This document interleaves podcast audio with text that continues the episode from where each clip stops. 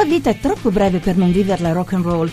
Credit Safe, il fornitore di informazioni commerciali più usato al mondo, non è un lavoro ma uno stile di vita.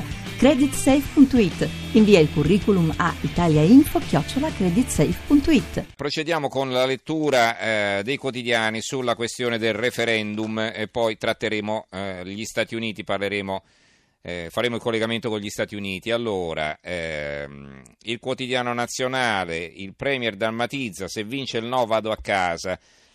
E poi Berlusconi spiazza tutti, il cavaliere Renzi è l'unico vero leader. Denunce e veleni, bufale web e guerra tra PD e grillini. Quindi tre notizie diverse in prima pagina sul quotidiano nazionale. Il Sole 24 Ore, referendum avanti il no, ma italiani favorevoli all'addio al bicameralismo. È un sondaggio del Sole 24 Ore, contrari al 34%, sì al 29%, incerti astenuti a quota 37%. Una indagine poi che viene commentata dal politologo Roberto Dalimonte. Italia Oggi, ci sono anche i partigiani dell'ANPI che disobbediscono a Smuraglia e votano sì, ma in realtà qui stanno riprendendo una notizia che vi abbiamo letto ieri sull'Unità, quindi cose vecchie. Poi abbiamo il Giornale, a fondo di Berlusconi, Renzi è un leader perché non ci sono io. Come il Cavaliere vuole gestire il post-referendum è un retroscena di Adalberto Signore. Il Fatto Quotidiano, la riforma col buco, se vince il sì avremo 5 regioni senza senatori. Perché dice questo il Fatto Quotidiano? Per inviare i propri rappresentanti a Roma occorrerà cambiare le regole, in quelle a statuto speciale ai consiglieri è vietato fare il doppio lavoro. Questa è una novità, non se n'era mai parlato. Dopo aver prosciugato i poteri degli altri enti territoriali, DDL Boschi si schianta contro la specialità di Trentino Alto Adige, Val d'Aosta, Friuli Venezia Giulia, Sicilia e Sardegna e nasce il problema. Il commentatore e giornalista Massimo Fini, io astensionista, voto no, convinto dal fronte del sì. E insomma lui è sempre un classico bastian contrario, quindi non si smentisce neanche in questa circostanza. Libero. Per 4 italiani su 5 il referendum non cambia niente, un sondaggio prevoto e poi due commenti affiancati, cosa accadrà dopo il 4 dicembre, Salvini a capo degli anti-Unione Europea salverà l'Italia, dice Paolo Becchi che è un professore ex leghista che quindi crede nel centrodestra guidato da Salvini. Gli risponde a fianco Vittorio Feltri, Renzi e Silvio d'accordo, si fa l'inciucio, cosa dice Feltri? Beh, insomma, in maniera un po' irriverente.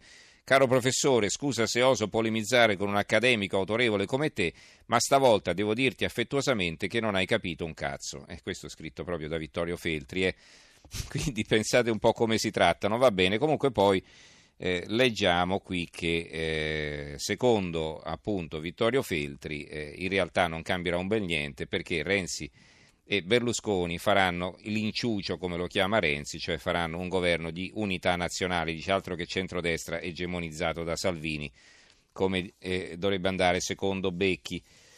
Va bene, poi abbiamo invece il manifesto apre così. Mari e ponti è il titolo e si vede Renzi sorridente che scatta delle foto in un cantiere. Nel 2017 sgravi totali per chi assume al sud, Renzi a caccia di voti per il sì in Sicilia, evita gli operai di Palermo e promette regali alle aziende, mentre l'Inps certifica il fallimento del suo Jobs Act. La frenesia di Renzi fra flop e promesse è un articolo di Alfonso Gianni, a fianco un'intervista al politologo Giorgio Galli, il sì ultima toppa al sistema, secondo Galli. Dalla rielezione di Napolitano alle larghe intese, una lunga serie di tentativi di rappezzare un sistema, l'ultimo di questi tentativi è il governo Renzi. Rafforzarlo e rafforzare la continuità di questi rammendi. Ecco quindi secondo lui perché si dovrebbe votare no. Poi abbiamo l'Unità. La rete grillina fra insulti, notizie false, propaganda, denunce e interpellanze sul motore che fa girare il cyberfango online. Qui c'è un'altra novità che hanno solo loro, l'idea del CAV, Zaia l'uomo per unire la destra, la strategia di Berlusconi per superare l'impasse Parisi-Salvini. Il Foglio, l'erede. è il titolo di un commento del direttore Claudio Cerasa. C'è solo un leader in Italia, Renzi, dice Berlusconi. La campagna per il no al referendum di Berlusconi sta involontariamente offrendo ottime ragioni per votare sì. Al centro di tutto c'è il tema dei temi, l'erede non c'è perché oggi c'è solo Renzi. Ancora il Gazzettino di Venezia, autonomia del Veneto, Zaia, il referendum si farà ad aprile, insomma lui vuole fare, secondo quel che dice l'Unità, dovrebbe essere l'uomo che rassembla il centrodestra, il nuovo volto del centrodestra, quello che dovrebbe unire tutti. E poi che cosa fa Zaia?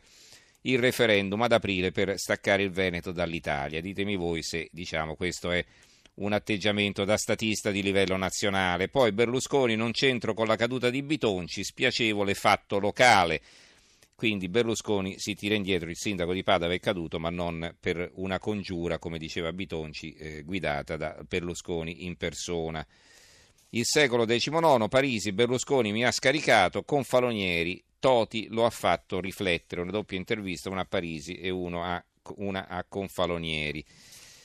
Il Tempo, io capo islamico al referendum e voterò per il no, parla Hamsa Roberto Piccardo, dell'assemblea, il promotore dell'assemblea costituente islamica, ma non credo che sia una notizia, perché non è che gli islamici debbano votare necessariamente, no, tutti quanti in fila per il sì o per il no, comunque va bene. Poi abbiamo la nuova di Venezia di Mestre, sì e no, Berlusconi e i due forni, quindi un commento di Massimiliano Panarari sull'atteggiamento ondivago di Berlusconi, che ancora non ha deciso che cosa fare, fa propaganda per il no, però poi spera, quindi contro Renzi, però poi spera di allearsi con lui una volta vinto il referendum.